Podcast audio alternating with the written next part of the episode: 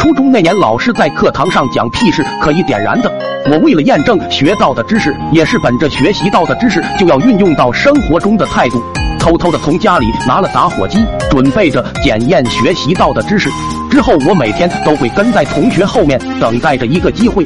一天，我和二哥在学校玩耍，二哥肚子疼，感觉有一股仙气就要从体内排出，我立刻拿出准备已久的打火机，仙气顺着火苗喷了出来，砰的一声，火花四溅。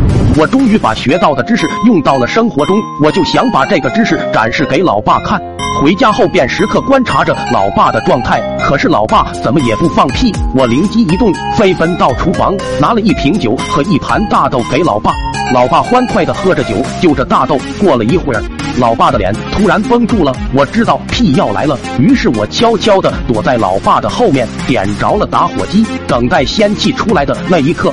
这时，老爸的仙气喷涌而出，只听见砰砰砰的几声。没想到，老爸竟然放的是个连环屁。老爸坐着火花，像火箭一样窜天而上。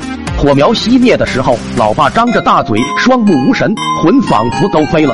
这件事之后，我在家躺了整整一个月。